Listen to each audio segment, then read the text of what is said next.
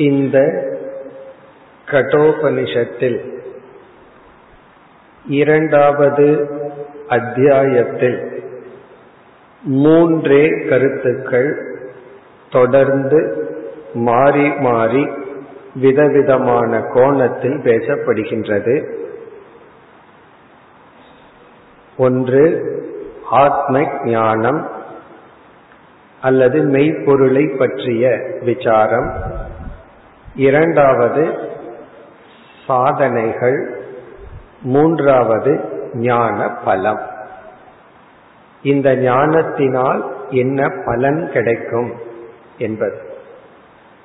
இதில் முதல் மந்திரத்தில் நுட்பமான கருத்தை நாம் புரிந்து கொள்ள வேண்டும் என்றால் நம்முடைய புத்தியும் அதாவது மனமும் மிக நுட்பமாக இருக்க வேண்டும். அதற்கு எங்கிருந்து தடை வருகின்றது என்ற கருத்து கூறப்பட்டது. நேற்றைய தினம் அதை நாம் பார்த்தோம். பராஞ்சி காணி. இந்திரியங்கள் இயற்கையாகவே வெளி விஷயத்தை நோக்கி செல்வதாக படைக்கப்பட்டு ஜீவர்களினுடைய புத்தி சூக்ம தன்மையானது அழிக்கப்பட்டு விட்டது. இருப்பினும் கஷ்டித் தீரக சில தீரர்கள் அமிர்தத்துவம் இச்சன் மரணமற்ற வாழ்க்கையை விரும்பி ஆவருத்த சக்ஷுகோ பகிர்முகமாக இருக்கின்ற இந்திரியங்களை அந்தர்முகமாக திருப்பி அவர்கள் சூக்மமான புத்தியை அடைந்து மோட்சத்தை அடைகின்றார்கள் என்று கூறுகின்றார். நாம் இந்திரியத்தினுடைய செயல்பாட்டுகளை பார்த்தோம். இப்பொழுது இந்த ஸ்லோகத்தில் பார்க்க வேண்டிய கருத்து எப்படி இந்திரியத்தை நாம் கட்டுப்படுத்துவது? புலனடக்கம் பழகுவது எப்படி என்று பார்த்துவிட்டு அடுத்த மந்திரத்திற்கு செல்லலாம். நம்முடைய இந்திரியங்கள் வெளிப்பொருளோடு தொடர்பு கொண்டு விட்டால் அந்த இந்திரியத்திற்கென்று ஒரு தனிப்பட்ட சக்தி இருப்பதனால் அந்த வெளி விஷயத்தில் ஈர்க்கப்பட்டு நம்முடைய மனம் புத்தி என்ன கூறினாலும் அது கேட்பதில்லை. ஆகவே ஆரம்ப காலத்தில் இந்திரிய கட்டுப்பாட்டை நாம் மேற்கொள்ள வேண்டும் என்றால் எந்த இடத்தில் எந்த சூழ்நிலையில் அல்லது எந்த இந்திரியத்தில் நமக்கு அதிக பலகீனம் இருக்கின்றது என்பதை கண்டுகொண்டு அந்த இடத்திலிருந்தே விலகி இருக்க வேண்டும். ஏன்னா அந்த இடத்துக்கு அந்த சூழ்நிலைக்குள் நாம் சென்று விட்டால் அந்த சூழ்நிலைக்கு அடிமையாகி விடுகின்றோம். அந்த சூழ்நிலைக்கே நாம் அடிமையாகின்ற சூழ்நிலையில் அந்த சூழ்நிலையிலிருந்து விலகி இருப்பது ஆரம்பத்தில் செய்ய வேண்டிய தவம். அந்த சூழ்நிலையிலும் இருந்து கொண்டு வெற்றி காணும் அளவு நமக்கு மன திடம் வந்துவிட்டால் அந்த சூழ்நிலைக்குள் செல்லலாம். இல்லை என்றால் அந்த சூழ்நிலையிலிருந்து விலகி இருப்பதுதான் முதல் தவம். காரணம் சூழ்நிலைக்கு நாம் அடிமையாகி விடுகின்றோம். இப்போ ஒரு சூழ்நிலையில ஒருவரை நம்ம சந்திச்சா கோபம் வரும் அப்படின்னா அவரை சந்திச்சும் கோபத்தை கட்டுப்படுத்த முடிந்தா சந்திக்கலாம். இல்லை என்றால் சந்திக்காமல் இருப்பதே உத்தமம். இவ்விதம் சூழ்நிலையிலிருந்து விலகி இருப்பது முதல் சாதனை. ஆனால் எல்லா இடத்திலும் சூழ்நிலையிலிருந்து நாம் தப்ப முடியாது. சில சமயத்தில் அந்த சூழ்நிலையில் இருந்தாக வேண்டியது வரும். அப்பொழுது சங்கல்பத்தை நாம் மேற்கொள்ள வேண்டும். இப்படி ஒரு சூழ்நிலையை நான் சந்திக்கப் போகின்றேன். என்னுடைய அந்த உணர்வுகளை பகிர்முகமாக இருக்கின்ற தன்மையை நான் கட்டுப்படுத்திக் கொள்ள வேண்டும் என்ற ஒரு மானச விரதம். சங்கல்பம் என்றால் மனதில் எடுத்துக்கொள்கின்ற ஒரு விதமான விரதம். அந்த விரதத்தை எடுத்துக்கொண்டால் அந்த விரதமே நமக்கு ஒரு கட்டுப்பாட்டை கொடுக்கும். முதல் படி சூழ்நிலையிலிருந்து விலகி இருத்தல் இரண்டாவது படி மனதில் ஒரு சங்கல்பத்தை எடுத்தல். மூன்றாவது உபாயம் சத் சங்கத்தை நாடுதல். நாம் எந்த லட்சியத்துடன் கூடியிருக்கின்றோமோ அதே லட்சியத்துடன் கூடியிருப்பவர்களுடன் சேரும் பொழுது அந்த சங்கத்தினால் நமக்கு ஒரு பலம் கிடைக்கும். தனிமையிலிருந்து இந்திரிய கட்டுப்பாடு மனக்கட்டுப்பாட்டை செய்ய முடியவில்லை என்றால் சேர்ந்திருந்து நாம் இந்த கட்டுப்பாட்டை மேற்கொள்ள வேண்டும். இது போல சாஸ்திரத்துல பல உபாயங்கள் சொல்லப்பட்டுள்ளது. தமக அல்லது இந்திரிய கட்டுப்பாட்டிற்காக. இவ்விதம் இந்த முதல் மந்திரத்தில் இந்திரிய கட்டுப்பாடு அவசியம். அந்த இந்திரிய கட்டுப்பாடு இருந்தால்தான் நம்முடைய மனம் சூக்ம நிலையை அடையும் என்று கூறியுள்ளார். நாம் இந்திரியத்திலிருந்து அனைத்தையும் புரிந்து கொள்ள வேண்டும். புத்தியும் பகிர்முகமாக உள்ளது. மனமும் பகிர்முகமாக உள்ளது. கூறினால் அந்த கரணமே பகிர்முகமாக உள்ளது. அதை அந்தர்முகமாக்க வேண்டும். அதுதான் முதல் மந்திரத்தின் சாராம்சம். இனி நாம் இரண்டாவது மந்திரத்திற்கு செல்கின்றோம். இரண்டாவது அத்தியாயம் முதல் வள்ளி இரண்டாவது மந்திரம். பராச்ச காமான் அனுயந்தி பாதாகா தே மிருத்யோர் யந்தி விததஸ்ய பாசம் அதத்தீரா அமிர்தத்துவம் விதித்வா துருவம் அத்ருவேஷு இக ந பிரார்த்தயந்தே இந்த இரண்டாவது மந்திரத்திலும் யம தர்மராஜா சாதனையை நமக்கு குறிப்பிடுகின்றார். இங்கும் வேல்யூ பண்பானது போதிக்கப்படுகிறது. இங்கு என்ன பண்பு என்ன வேல்யூ நமக்கு புகட்டுகிறார்? விவேக அவிவேக பலம். நமக்கு விவேகம் இருந்தால் அறிவு இருந்தால் நம்முடைய வாழ்க்கை எப்படி இருக்கும்? நமக்கு விவேகம் இல்லை என்றால் நம்முடைய வாழ்க்கை எப்படி இருக்கும்? அதைத் தொடர்ந்து வைராகிய பாவ அபாவ பலம். நமக்கு வைராகியம் என்கின்ற குணம் இருந்தால் என்ன பலன் கிடைக்கும்? நமக்கு வைராகியம் இல்லை என்றால் நம்முடைய வாழ்க்கை எப்படி இருக்கும்? அதை இங்கு நமக்கு புகட்டுகின்றார். ஆகவே இந்த மந்திரத்தினுடைய சாராம்சம் விவேக வைராகியம். விவேகத்தினுடைய பலன் வைராகியத்தினுடைய பலன் இங்க பலன் ரெண்டு விதத்திலையும் சொல்றார் விவேகம் வைராகியம் இருந்தா என்ன பலன்? விவேக வைராகியம் இல்லை என்றால் என்ன பலன்? நம்முடைய நிலை என்ன? அதை வர்ணிச்சு காட்டுற. விவேகமும் வைராகியமும் ஒருவனுக்கு இல்லை என்றால் அவனுடைய நிலை என்ன? அது இருந்தால் அவனுடைய நிலை என்ன? முதல் வரியில் விவேக வைராகியம் அற்றவனுடைய நிலையை வர்ணிக்கின்றார். அதை பார்த்துவிட்டு நாம் விவேக வைராகிய சிந்தனைக்குள் வருவோம். இப்பொழுது முதல் வரியை நாம் பார்க்கின்றோம். பராஜ காமான் அனுயந்தி பாலாகா. சென்ற மந்திரத்துல தீராகான்னு சொன்னார். இங்க வந்து பாலாகா என்று சொல்கின்றார். பாலாகா என்றால் சமஸ்கிருதத்துல குழந்தைகள் என்று பொருள். இந்த இடத்துல பாலாகா என்றால் அறிவிலிகள் அறிவற்றவர்கள் விவேகம் அற்றவர்கள் விளக்காசிரியர் சொல்றார் அல்ப பிரக்ஞாகா அல்பமான அறிவை உடையவர்கள். சில பேர் வந்து வயதுக்கு தகுந்த பக்குவம் இல்லைன்னா குழந்தை மாதிரி ஏன் நடந்துக்கிறேன்னு சொல்றோம் அப்ப இது வந்து ஒரு எக்ஸாம்பிள் உபமானம். அல்ப அறிவை உடையவர்கள் விவேகம் அற்றவர்கள். விவேகம் இல்லை என்றால் கண்டிப்பாக வைராகியமும் வராது. விவேகம்தான் வைராகியத்திற்கு மூலம். இங்க என்ன விவேகம் என்றால் ஆத்ம அனாத்ம விவேகத்தை இங்கு யமதர்மராஜா பேசவில்லை. நித்திய அனித்திய விவேகத்தை பேசுகின்றார்.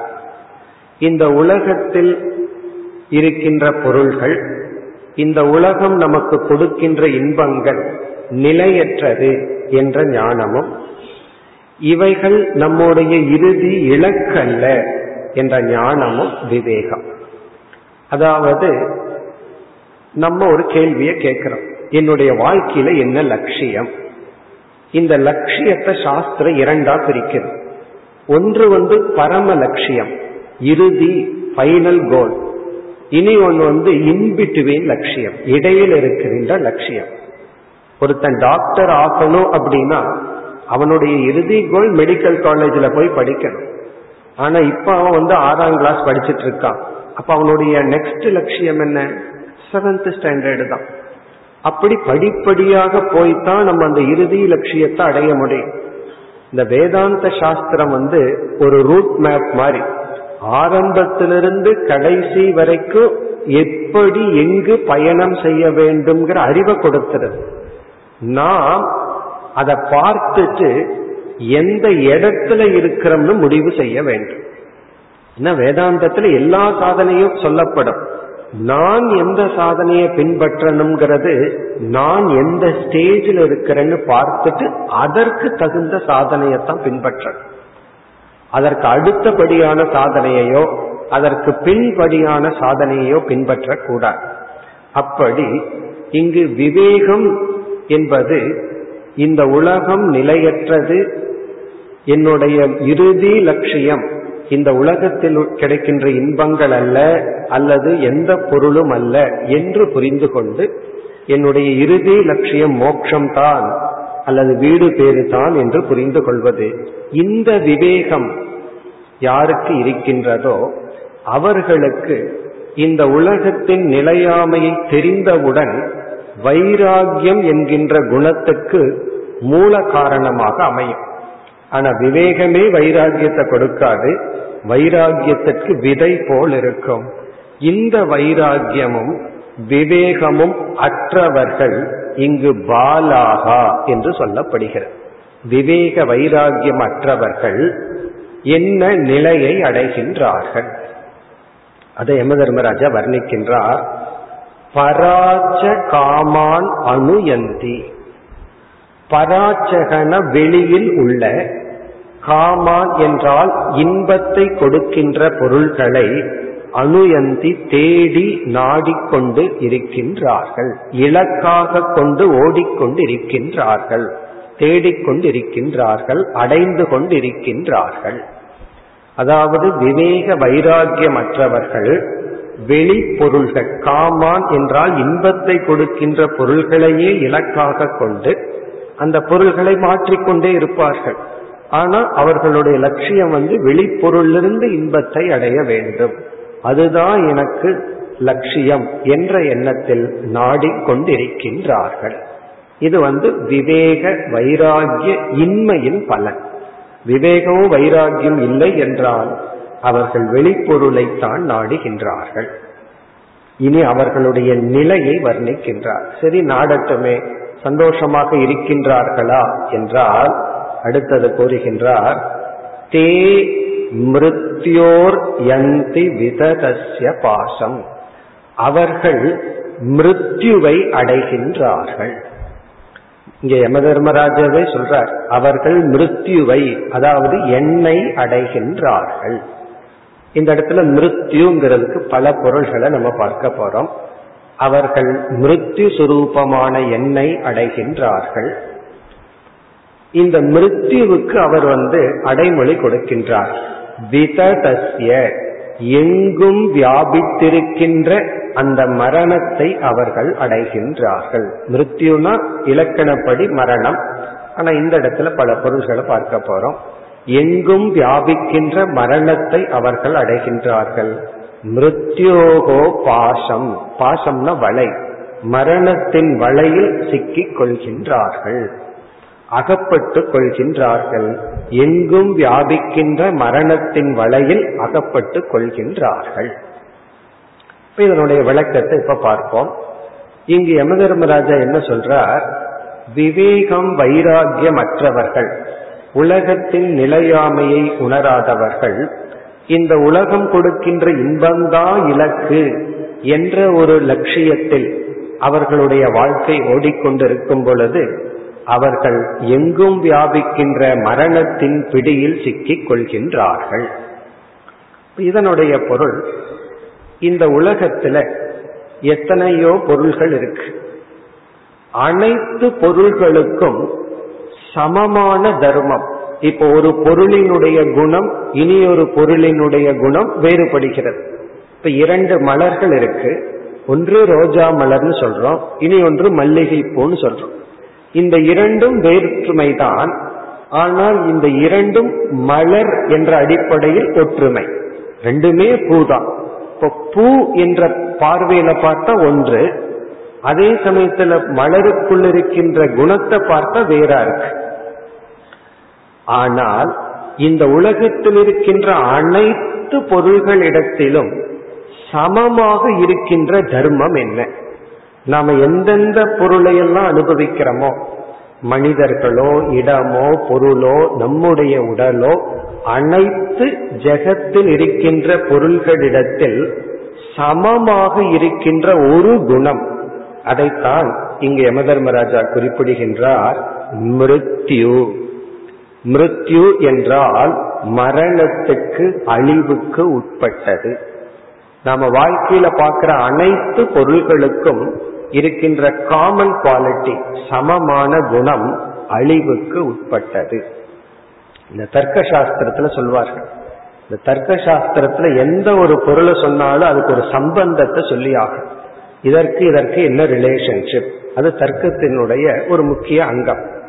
அப்போ ஒரு தர்க்கவாதி சொல்லுவானா எனக்கு உனக்கும் இருக்கிற ஒரே காமன் குவாலிட்டி நம்ம ரெண்டு பேரும் சேர்ந்து சந்தோஷமா வாழவே முடியாது. உன்னுடைய குணம் நேச்சர் வேற என்னுடையது வேற. உனக்கு எனக்கு ஏதாவது ஒரு காமன் குவாலிட்டி இருந்தா அது மிருத்யுன்னு சொல்லுவார் அப்படின்னா மரணம் தான் நீயும் சாக போற நானும் சாக போற இந்த ஒண்ணுதான் நமக்குள்ள இருக்கிற காமன் குவாலிட்டி அப்படின்னு சொல்லுவார் இந்த சேர்ந்து வாழ்றதுக்கு எத்தனையோ பொருத்தம் பார்ப்பாங்க. இந்த ரஜ்ஜு பொருத்தம் நல்லா இருந்தா தான் சேர்ந்து சந்தோஷமா வாழ முடியும். வேதாந்த ஜோசியர் என்ன சொல்லுவார்னா எல்லாத்துக்கும் இருக்கிற ஒரே பொருத்தம் மிருத்தி பொருத்தம்னு சொல்லுவார். மிருத்தி பொருத்தம்னு சொன்னா எல்லாத்துக்கும் இருக்கிற ஒரே ஒரு குவாலிட்டி மரணம் அழிவு அனித்தியம். எந்த மனிதராகட்டும் எந்த பொருள்களாகட்டும் அதற்குள்ள ஊடி உருவி இருக்கின்ற குணம் என்ன என்றால் அதைத்தான் கூறுகின்றார் விததஸ்ய என்றால் எங்கும் வியாபிக்கின்ற தன்மையானது என்னவென்றால் அனித்தியம்.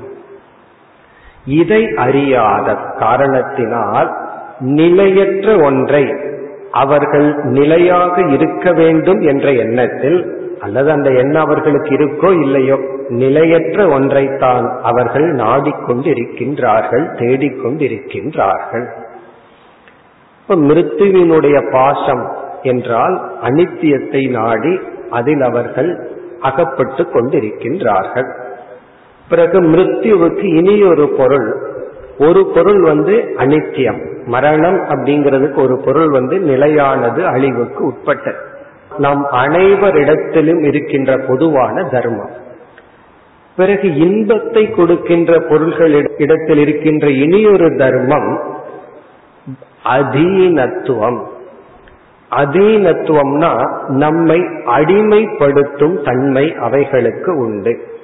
எந்த பொருளெல்லாம் நமக்கு இன்பத்தை கொடுக்குதோ அந்த பொருளுக்கு இருக்கிற இனியொரு காமன் குவாலிட்டி என்னன்னா நம்மை அடிமையாக்கிவிடும். அடிமைப்படுதல் என்பது மரணம். சுதந்திரமா இருக்கிறதுங்கிறது அமிர்தம். அப்போ நம்ம வந்து மரணத்தில் இருக்கின்றோம் மரணத்தினுடைய பாசத்தில் அகப்பட்டுள்ளோம் என்றால் அடிமையாகி விட்டோம் என்பது பொருள். பாரதி வந்து மரணம் என்பது அடிமைத்தனம் என்று கூறுவார். அடிமைத்தனம்ங்கிறது மிருத்யுவுக்கு சமம் என்பார். அப்போ எந்த பொருளெல்லாம் நமக்கு இன்பத்தை கொடுக்குதோ நாம் அந்த பொருளுக்கு அந்த மனிதர்களுக்கு அந்த சூழ்நிலைகளுக்கு அடிமையாகி விடுகின்றோம். அடிமைத்தனம்ங்கிறது துக்கம். ஏன் அடிமைத்தனம் துக்கம் என்றால் நம்ம அடிமையாகி விட்டால் இறைவன் நமக்கு கொடுத்த அந்த ஃப்ரீவில் இறைவன் நமக்கு கொடுத்த சுதந்திரத்தை நாம் இழந்து விடுகின்றோம். நம்ம இஷ்டப்படி வாழ்கின்ற நம்மை நாம் இஷ்டப்படி வளர்த்தி கொள்கின்ற அந்த சுதந்திரத்தை நாம் இழந்து விடுகின்றோம். நாம் நாம இருப்பதில்லை. நம்மையே நாம் இழந்து விடுகின்றோம். எங்கு நாம் இன்பத்தை கொடுக்கின்ற பொருளுக்கு அடிமையாகும் பொழுது அதையுமே லட்சியமாக கொள்ளும் பொழுது ஆனா நன்மையை கொடுக்கிற பொருளுக்கு நம்ம அடிமையாக மாட்டோம். அதுக்கு பெஸ்ட் எக்ஸாம்பிள் வந்து ஒருவருக்கு காலையில பால் குடிக்கிற பழக்கம் இருந்தா ஒரு நாள் பால் வரல அப்படின்னா அவர் சாதாரணமா வாழ முடியும்.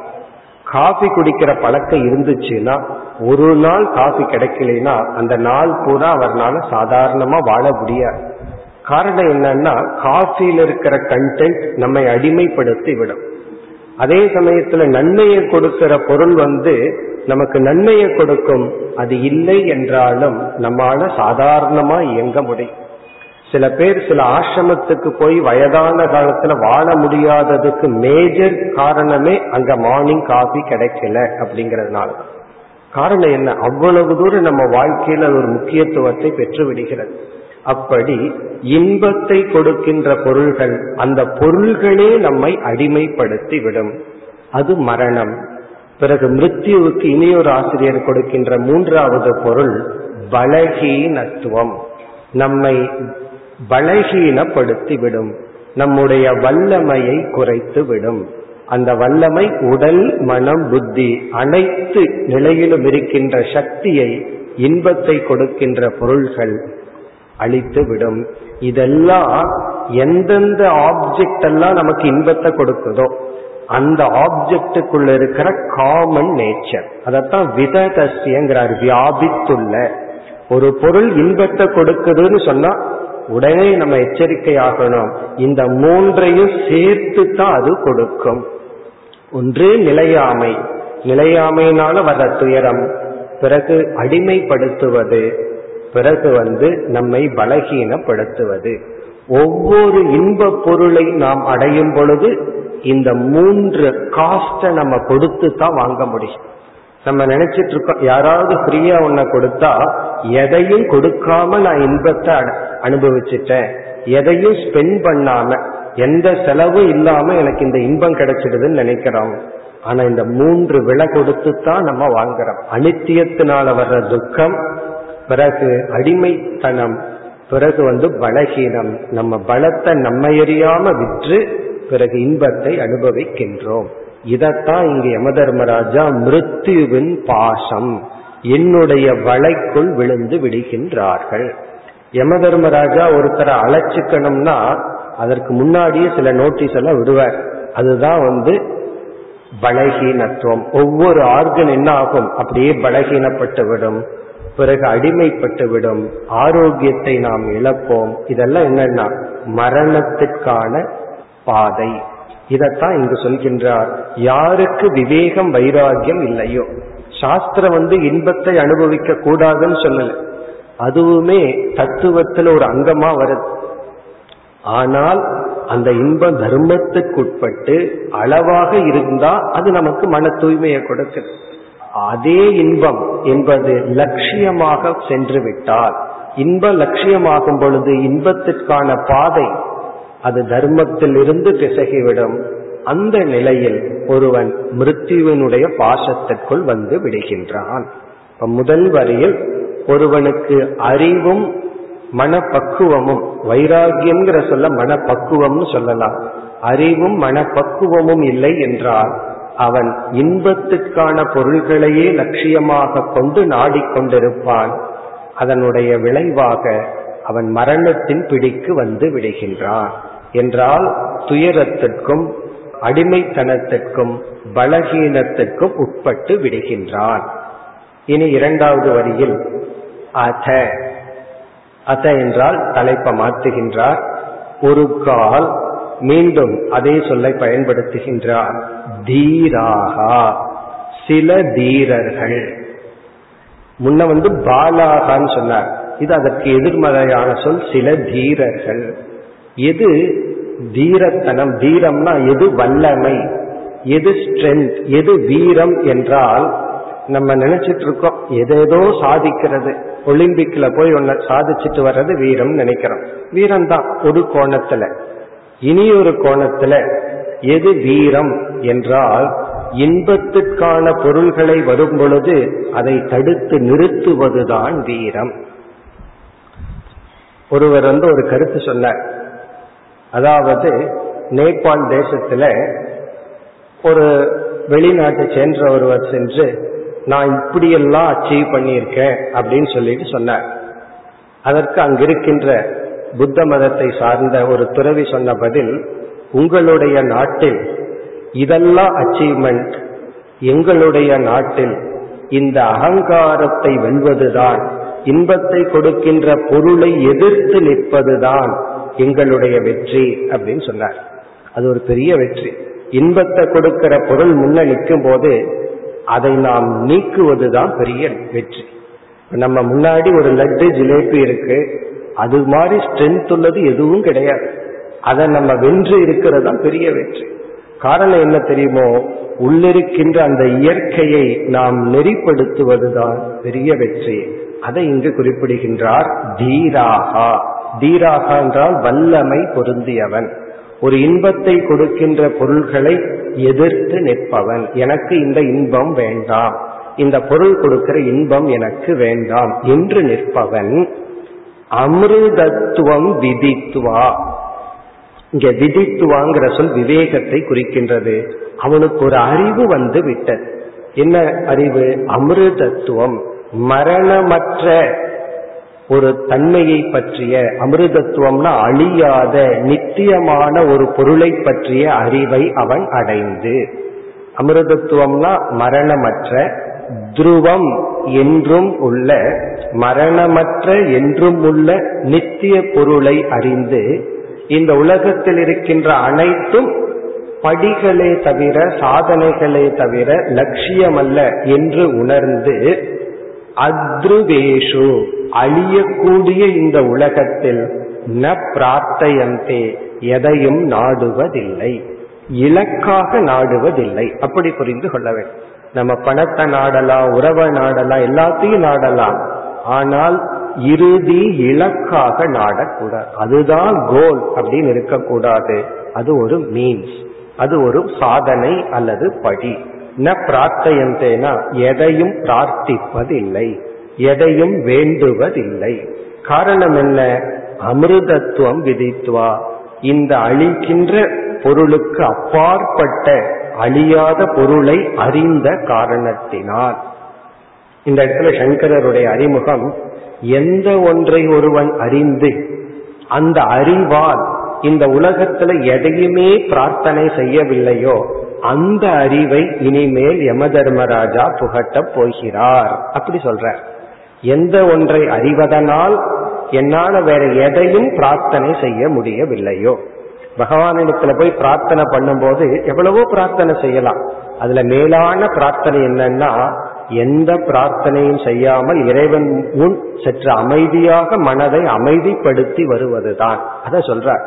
எந்த அறிவை அடைவதனால் இவனால் எதையும் பிரார்த்தனை செய்ய முடியவில்லையோ அந்த அறிவை பகவான் புகட்டுவதற்கு முன் இந்த விவேகத்தின் மகிமையை இங்கு போதிக்கின்றார்.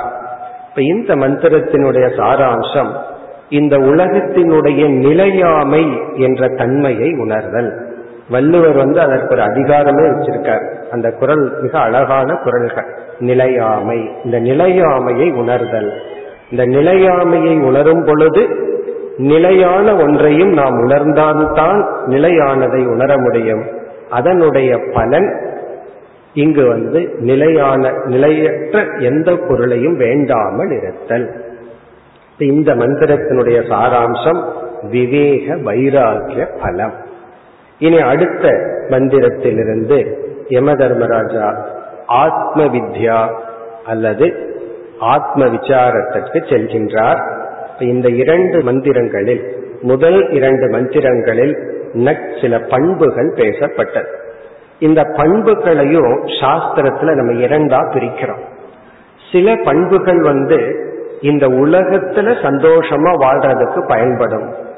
சில பண்புகள் குறிப்பா ஆன்மீக சாதகர்களுக்கு முக்கியமான பண்புகள்.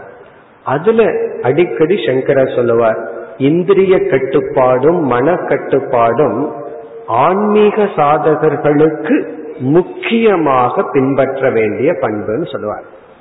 மற்றவர்கள் அதாவது இல்லற தர்மத்தில் இருந்து கொண்டு எனக்கு மோட்சம் எல்லாம் இப்ப வேண்டாது மெதுவா வரட்டும் நான் இந்த உலக சுகத்துல சந்தோஷமா இருக்கணும்னா இந்திரிய கட்டுப்பாடு மனக்கட்டுப்பாடு அவ்வளவு முக்கியத்துவம் கொடுக்க வேண்டாம்.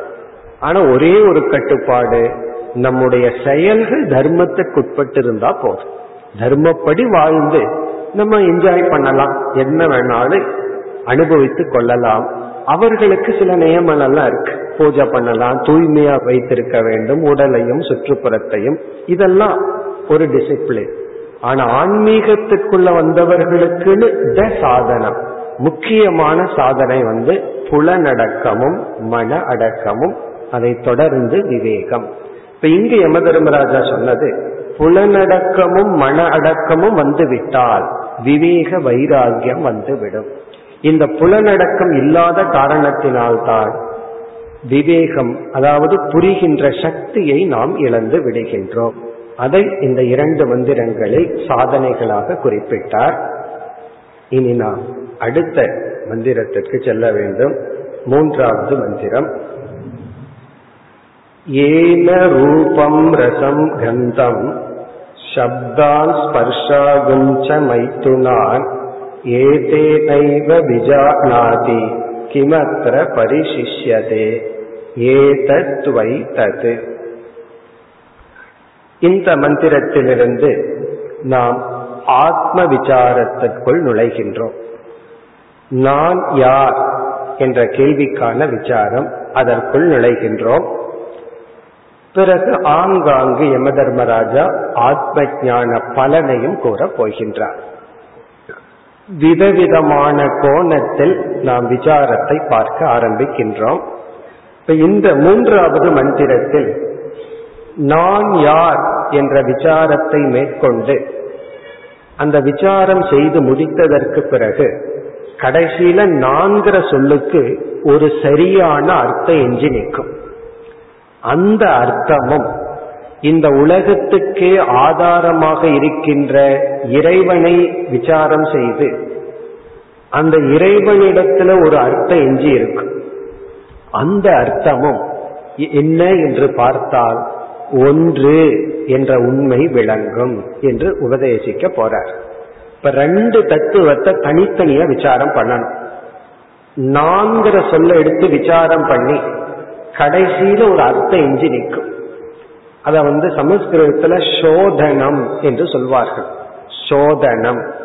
சோதனம் அப்படின்னா ஒரு வார்த்தையை எடுத்து அனலைஸ் பண்ணி அதனுடைய ஃபைனல் மீனிங் அரைவ் பண்றது. கடைசி அர்த்தத்தை எடுக்கிறது.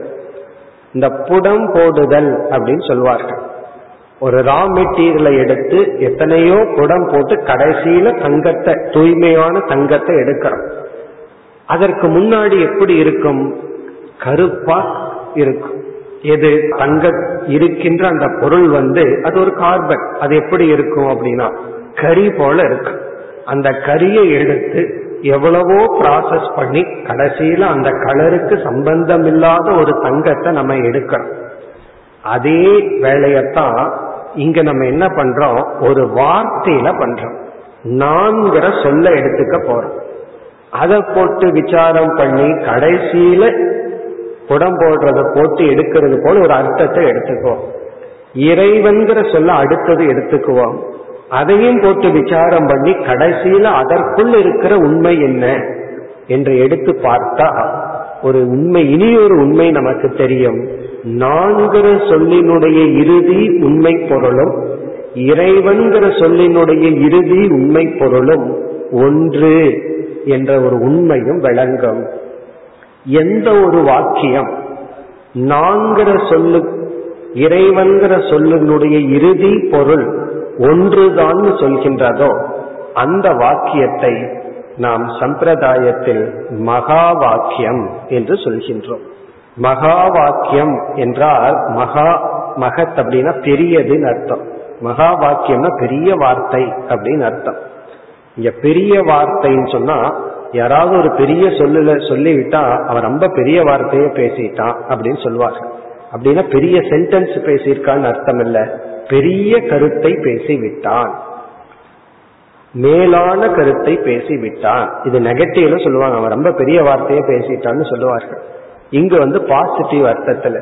மகா வாக்கியம்னா மிக மிக சூக்ஷ்மமான மேலான கருத்தை கொண்ட வாக்கியம். சொற்கள் இங்கு மூன்றே சொற்கள் தான். பிறகு மிக மிக சூக்ஷ்மமான நுண்ணிய கருத்தை கொண்ட வாக்கியம்.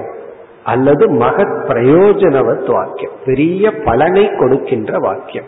இந்த வாக்கியத்தை நாம புரிஞ்சிட்டோம் அப்படின்னா அது கொடுக்கின்ற பலன் இருக்கே. அதுதான் பெரிய பலன்.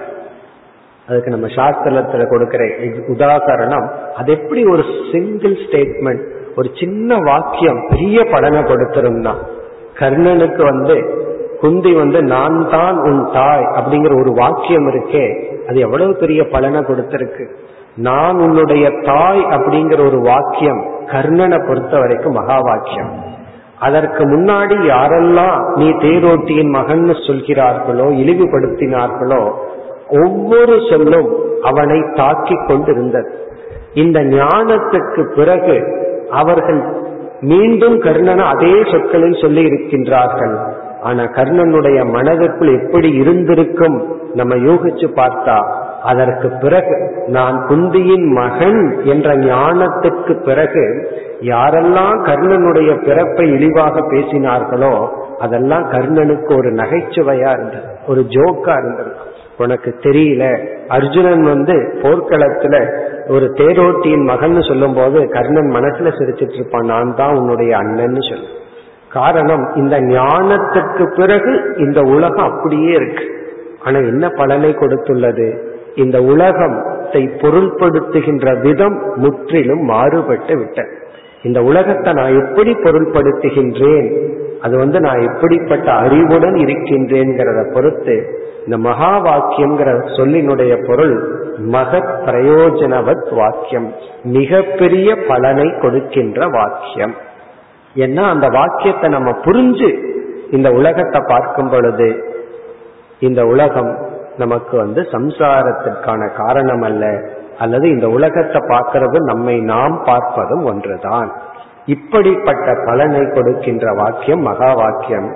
இனி வருகின்ற பகுதியில் இந்த மந்திரத்திலிருந்து ஆரம்பித்து மகா வாக்கியத்தையும் கூறப் போகின்றார். மற்ற உபநிஷத்தில் பேசப்படுகின்ற அனைத்து மகா வாக்கியத்திலும் இங்கு பேசப்படுகின்ற மகா வாக்கியம் மிக மிக வாக்கியத்திலேயே சிறிய வாக்கியம். இப்ப இந்த மந்திரத்துல கடைசியில ரெண்டு சொல் இருக்கு. அதுதான் மகா வாக்கியம். ஏதத் வை அதுதான் இங்கு மகா வாக்கியம். ஏதத் வை தது இந்த வை என்றால் உண்மையில். ஏதத் என்றால் இதுவே தது என்றால் அது. இதுவே அது. இதுதான் அது. ரமண மகரிஷியோட வாழ்க்கையில சொல்வார்கள் அவர் காட்டுல தவம் பண்ணிட்டு இருக்கும் பொழுது யாரோ ஒரு மகான் சொன்னாரா நீ எதை தேடுறையோ அதுதான் நீ அப்படின்னு சொன்னாராம். அது அவருக்கு மகா வாக்கியம். அவர் வந்து ஏதோ தேடிக்கொண்டு தபஸ் பண்ணிட்டு இருக்கார். யாரோ ஒரு மகான் அவருடைய அந்த தவத்தை பார்த்துட்டு ஒரே ஒரு வாக்கியம் சொன்னாராம் நீ தேடுறது தான் நீ. எதை நீ தேடுகிறாயோ அதுதான் நீ. அது அவருக்கு மகா வாக்கியம். அதே போல இங்க வந்து இதுதான் அது. ஏதத்துனா இதுவே அது. இது எப்பொழுதுனா ஆரம்பத்துல கிடையாது. இதுவே அது அப்படின்னு சொன்னா இப்ப நமக்கு என்ன புரிஞ்சிருக்கு? இது புரியணும்னு சொன்னா தங்கம் கிடைக்கணும்னா அதுக்கு எவ்வளவு ப்ராசஸ் தேவை? அதைத்தான் யம தர்மராஜா செய்ய போகின்றார்.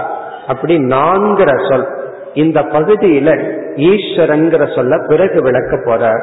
இந்த இடத்துல நான்கிற சொல்ல எடுத்து ஆராய்ச்சி செய்ய போகின்றார்.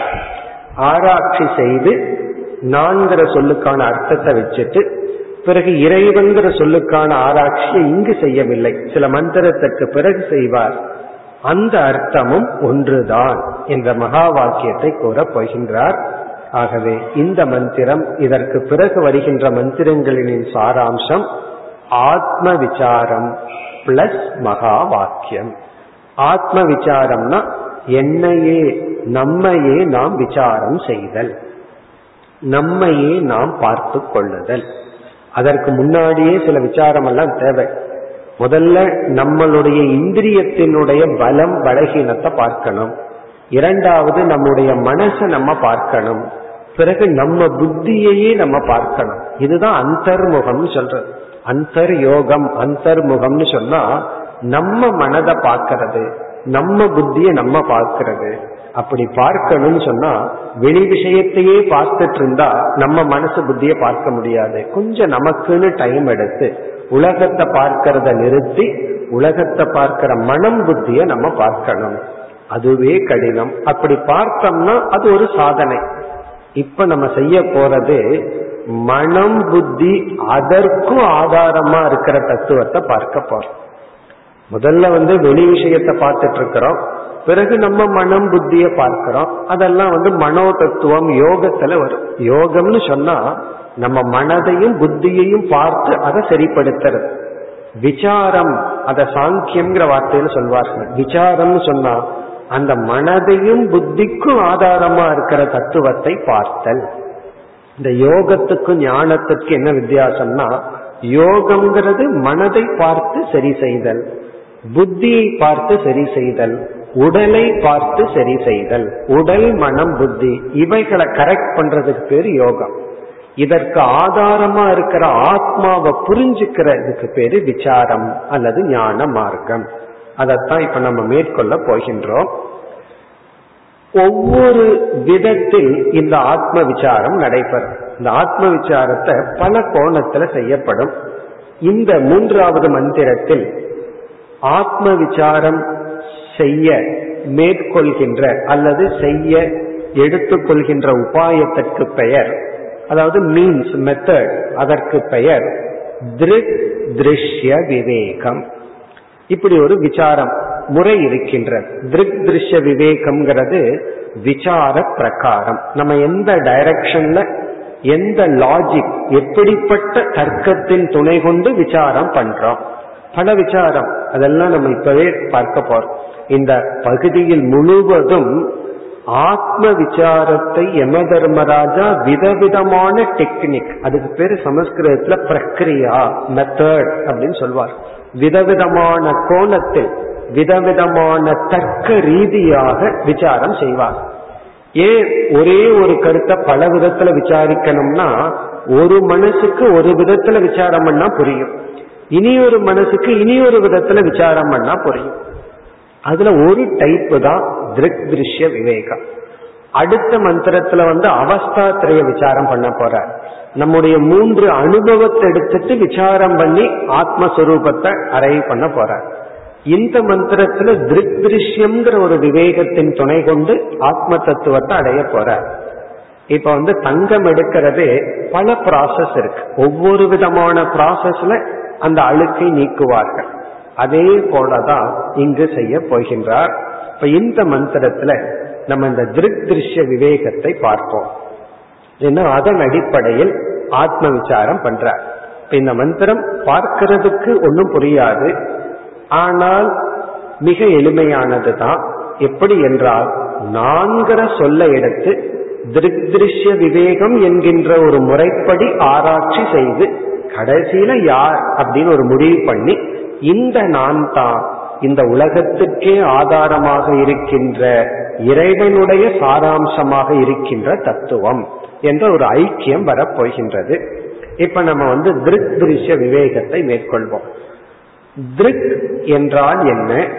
திருஷ்யம் என்றால் என்ன? விவேகம் என்றால் என்ன? அப்படின்னு முதல்ல பார்த்துட்டு இந்த விசாரத்திற்குள் போகலாம் திருக் என்றால் அறிபவன். திருக் என்றால் அறிபவன். திருஷ்யம் என்றால் அறியப்படுவது. திருக் அப்படின்னா அறிபவன் திருஷ்யம் என்றால் அறியப்படுவது.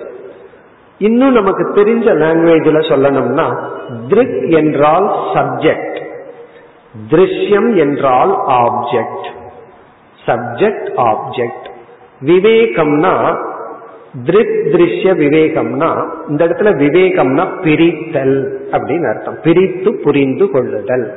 அறிபவன் அறியப்படும் பொருள் இவைகளை பிரித்து ஆராய்தல் என்பது பொருள். சப்ஜெக்ட் ஆப்ஜெக்ட் விசாரம். இங்க என்ன சப்ஜெக்ட் ஆப்ஜெக்ட் விசாரம்? இதுல வந்து சில பிரின்சிபல் சில அடிப்படை தத்துவங்கள். இதுல ஒரு பேசிக் பிரின்சிபல் முதல் தத்துவம் என்னவென்றால் அறிபவன் அறியப்படும் பொருளிலிருந்து வேறுபடுகின்றான் இதுதான் வந்து நமக்கு வந்து பேசிக் ஸ்டேட்மெண்ட் இதுல இருந்து தான் விசாரத்தை தொடங்கணும். இதுதான் அஸ்திவாரத்தை போல அல்லது கிரவுண்ட் அறிபவன் அறியப்படும் பொருளிலிருந்து வேறுபடுகின்றான் இதை நம்ம கேட்ட உடனே இதுல என்ன புரிஞ்சுக்கிறதுக்கு இருக்கு? ரொம்ப எளிமையானது தான் அப்படின்னு தோன்றும். எளிமையானது தான் ஆனால் நம்ம இந்த தப்ப பண்ணியிருக்கோம். அறிபவன் அறியப்படும் பொருளிலிருந்து வேறுபடுபவன்கிறது உண்மையா இருந்தும் கூட நம்ம என்ன தப்பு பண்ணியிருக்கோம்? அறிபவன் அறியப்படும் பொருளை தனக்குள் அறிபவனுக்குள் சேர்த்தி கொண்டான். நமக்கு தெரிஞ்சும் கூட சேர்த்தி கொண்டான் நம்மை அறியாம. இப்ப ஒருத்தர் வந்து கண்ணாடி போட்டிருக்காங்க. அவரிடத்துல நீங்கள் உங்களுடைய கண் எதை முதலில் பார்க்கிறது? அப்படின்னு கேட்டா என்ன சொல்லுவார்? முன்னாடி ஏதாவது பொருள் இருந்தா அதை சொல்லுவார். ஆனா அவர் கண் முதல்ல பார்க்கறது ஒரு கண்ணாடியை தான். அதுக்கு பிறகுதான் வெளியிருக்கிற பொருளை பார்க்குது. ஆனா என்ன சொல்லுவார்? அவர் என்ன நினைப்பார்? நான் கண்ணாடியை பார்த்தேன்னு சொல்ல மாட்டார். கண்ணாடி கண்ணினுடைய பார்த்தா மாறியாச்சு. அதற்கு பிறகு வெளியிருக்கிறது தான் அவர் சொல்ல முடியும். அதே போல என்ன ஆச்சு? இந்த அறிபவனுக்குள்ள அறிபவனுக்கு உதவி செய்கின்ற சில கருவிகளையும் அறிபவன்கிற லிஸ்ட்ல நம்ம போட்டோம். அதெல்லாம் நமக்கு தெரியாம அதை பிரிச்சு பார்க்க தெரியாம போட்டுட்டு அறியப்படும் பொருளையும் அறிபவனையும் கலந்து விட்டோம். ஆகவேதான் அதை பிரிச்சு பார்க்க வேண்டிய அவசியம் வருகிறது. அப்படி பிரிச்சு பார்த்து கடைசியில அறிபவனுடைய சொரூபம் என்ன அறியப்படும் பொருளினுடைய சொரூபம் என்னன்னு நம்ம முடிவு செய்ய வேண்டும். இது எந்த இடத்துல வேண்டுமானாலும் இந்த லாஜிக்க பயன்படுத்தலாம். இப்ப இங்க வந்து நான்கிற சொல்க்கு என்ன அர்த்தம்? நான் நான் சொல்லிட்டு இருக்கிறமே அதனுடைய அர்த்தத்தை புரிஞ்சுக்கிறதுக்கு இந்த லாஜிக்க பயன்படுத்தலாம். இனி நம்ம வந்து இந்த திருஷ்ய விவேகத்தை அப்ளை பண்ண போறோம். இப்ப நான் நான் சொல்லிட்டு இருக்கோம். இந்த நான் சொல்லும் பொழுது இதுல யாரு திருக் யாரு திருஷ்யம்? அறிபவன் யார்? அறியப்படும் பொருள் என்ன? அப்படி பார்க்கையில அறிபவன் நான். அப்ப நான் தான் அறிபவன். சந்தேகமே கிடையாது. அறியப்படும் பொருள் என்ன? ஃபர்ஸ்ட் ஸ்டேஜில் உலகம். நான் எதெல்லாம் பார்க்கிறனோ அதெல்லாம் அறியப்படும் பொருள். நான் எதையெல்லாம் கேட்கிறனோ அது அறியப்படும் பொருள். அதுல நமக்கு சந்தேகமே கிடையாது. நான் இது திருக் இது திருஷ்யம்னு முதல்ல முடிவு பண்ணிடுறோம். இரண்டாவது வந்து எது திருஷ்யம் எது திருக்குங்கிறதுலயும் சந்தேகம் கிடையாது. இப்ப இது திருக் யாரு? நான் அறிபவன். இந்த உலகம் அறியப்படும் பொருள். இதுலயும் சந்தேகம் கிடையாது. அதற்கு பிறகு அடுத்த கருத்திலையும் உலக விஷயத்துல சந்தேகம் கிடையாது. அறியப்படும் பொருளான இந்த உலகம் நான் அல்ல. ஏன்னா திருஷ்ய விவேகத்துல பேசிக் லா என்ன? அறிபவன் அறியப்படும் பொருளிலிருந்து வேறுபட்டவன். அதுதான் இங்க முக்கியமான வாக்கியம். யாரு அறிபவன் யாரு அறியப்படும் பொருள்ங்கிறது பெரிய விஷயம் அல்ல இத பிரிச்சு புரிஞ்சு முடிவு பண்ணிட்டா அறிபவன் அறியப்படும் பொருளிலிருந்து வேறுபட்டவன். அப்படி என்றால் இந்த உலகத்தை நான் அறிகின்றேன் இந்த உலகத்தில் உள்ள பொருள் வேறு நான் வேறு. இப்ப நான்கிறவன் அறியப்படும் உலகத்திலிருந்து வேறுபட்டவன். அதை எங்கிருந்து வேணாலும் ஆரம்பிக்கலாம்.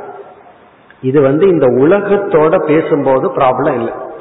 இதெல்லாம் வந்து விசாரத்துக்குள்ள ப்ரிப்பரேஷன் தான். விசாரம் எங்க ஆரம்பிக்கின்றது? எங்க விசாரம் ஆரம்பிக்கணும்னு ஒண்ணு இருக்கு. பிரம்மசூத்திரத்துல முதல்ல ஒரு பெரிய விசாரம் நடைபெறும். நூத்துக்கணக்கான பக்கத்துல விசாரம் செய்வார்கள். அந்த விசாரம் என்னன்னா நான் யாருங்கிற விசாரம் தேவையா இல்லையான்னு விசாரம். விசாரம்ங்கிறது நமக்கு தேவையா இல்லையான்னு ஒரு பெரிய விசாரம். அதுல என்ன முடிவு பண்ணுவார்கள்? எங்க குழப்பம் இருக்குதோ அங்கதான் விசாரம் பண்ணணும். எங்க குழப்பம் இல்லையோ அங்க விசாரம் பண்ணக்கூடாது. தெளிவா இருக்கிற இடத்துல ஒருத்தர் விசாரம் பண்ணிட்டு இருக்கிறது தவறு. அதனால என்ன முதல்ல நிலைநாட்டுவார்கள்? நான்கிற விஷயத்துல குழப்பம் இருக்கு விசாரம் தேவை அப்படிங்கறதான் பெரிய விசாரம். அத முடிவு பண்ணினதுக்கு அப்புறம்தான் சரி விசாரம் பண்ணலான்னு ஆரம்பிப்போம். இப்ப இங்க வந்து நான்கிற சொல்லுல குழப்பம் இருக்கு ஆகவே விசாரம் தேவை. இந்த குழப்பம் எதிலிருந்து ஆரம்பிக்கின்றதுன்னா திருஷ்ய விவேகத்துல நான் அறிபவன் இந்த உலகம் அறியப்படும் பொருள்ங்கிறதுல ப்ராப்ளம் இல்லை. இனி இந்த உடல் அப்படின்னு கேள்வி வருது. அங்கிருந்து தான் ஆரம்பம் ஆகிறது.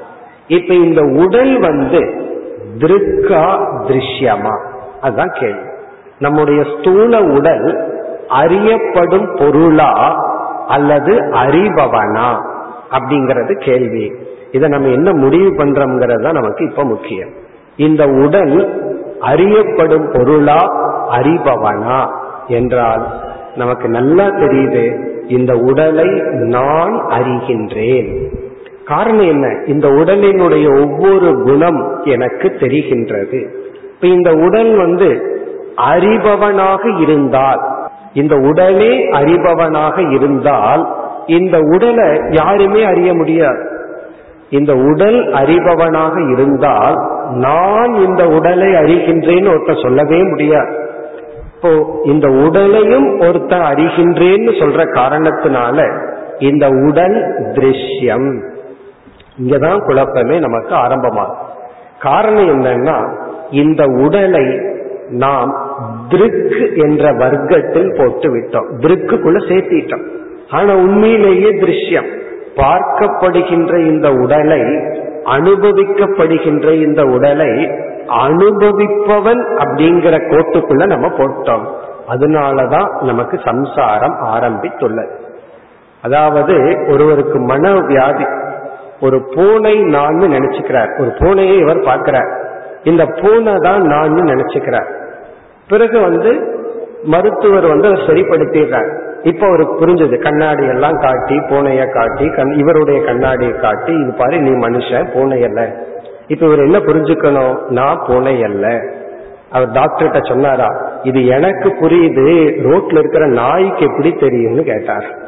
அப்ப இவரை பொறுத்த வரைக்கும் நான் பூனை இல்லைன்னு புரிஞ்சுட்டேன் ரோட்ல நடந்து போனா அந்த நாய்க்கு எப்படி புரியும் அவரு அதுக்கு எப்படி ட்ரைனிங் கொடுக்கறதுன்னு கேட்டார்.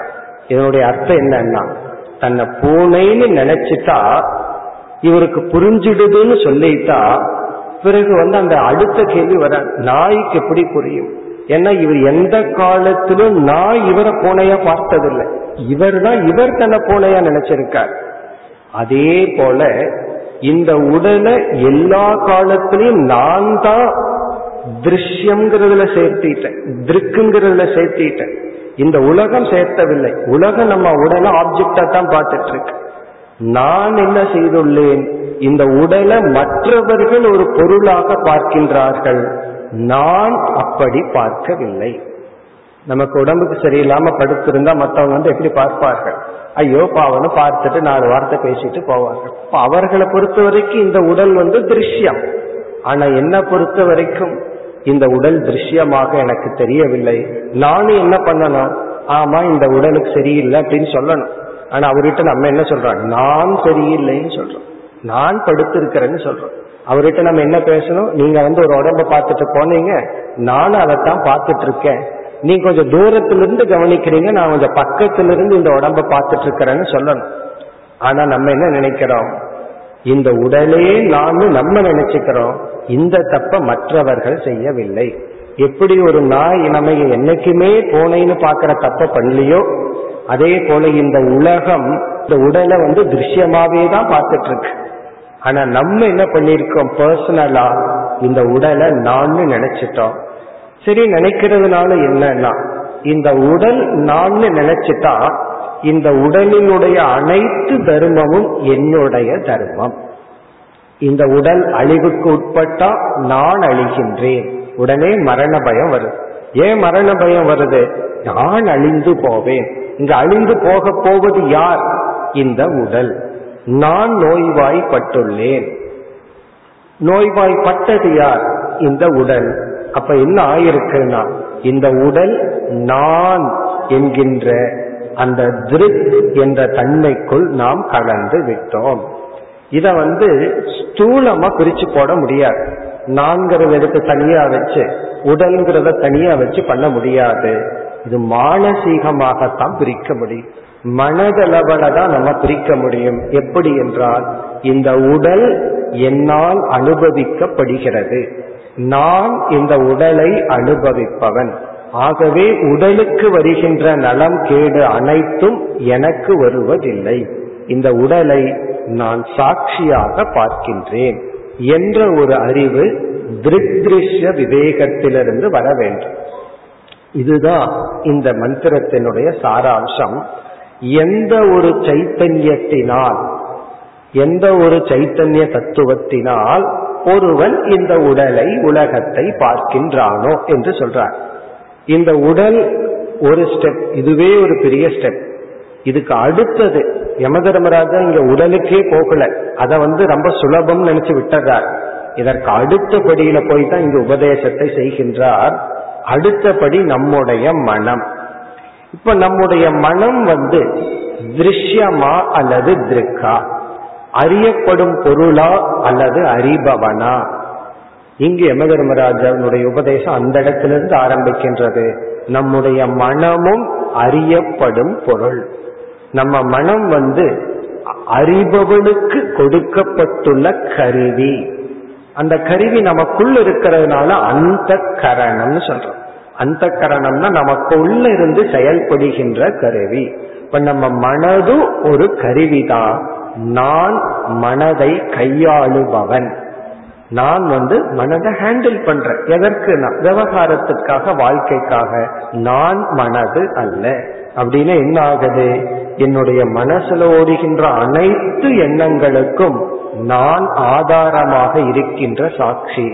எந்த ஒரு எண்ணமும் என்னை புண்படுத்தாது. எந்த ஒரு எண்ணமும் என்னை மகிழ்ச்சி படுத்தாது இதெல்லாம் கேட்கறதுக்கு நல்லா இருக்கு. பட் இதுதான் ஹையஸ்ட் பீக் அந்த நிலையிலிருந்து இங்க யம தர்மராஜா பேசுகின்றார். இந்த மந்திரமே அந்த மனம்ங்கிற நிலையிலிருந்து ஆரம்பிக்கின்றார். திருஷ்ய விவேகத்துல நான் மனதிற்கும் சாட்சி. மனதில் ஓடுகின்ற எண்ணங்களை வேடிக்கை பார்ப்பவன். இத தியானத்துலதான் ஆரம்பிக்க முடியும். இத வந்து ஆரம்பத்துல தியானம் செய்ய ஆரம்பித்தவுடன் முதல்ல என்ன பண்ணணும்? மனசில் இருக்கிற எண்ண ஓட்டங்களை கவனிக்க வேண்டும். கவனிச்சாவே ஒரு அமைதி கிடைக்கும். அப்ப இந்த அறிவை நம்ம கொண்டு வந்து பார்க்கணும். இந்த எண்ணங்கள் இந்த உடல் இவைகளெல்லாம் என்னால் பார்க்கப்படுகிறது. நான் திருக் சுரூபம் அறிவு சுரூபம். இப்படித்தான் ஆரம்பிக்கின்றார். நாளை நாம் மேற்கொண்டு தொடர்வோம். ஓம் போர் நமத போர் நமிதம் போர் நாற்போர் நமுதச்சதேம் பூர்ணய பூர்ணமாதாய பூர்ணமேவாவசிஷ்யதே. ஓம் சாந்தி சாந்தி சாந்திஹி.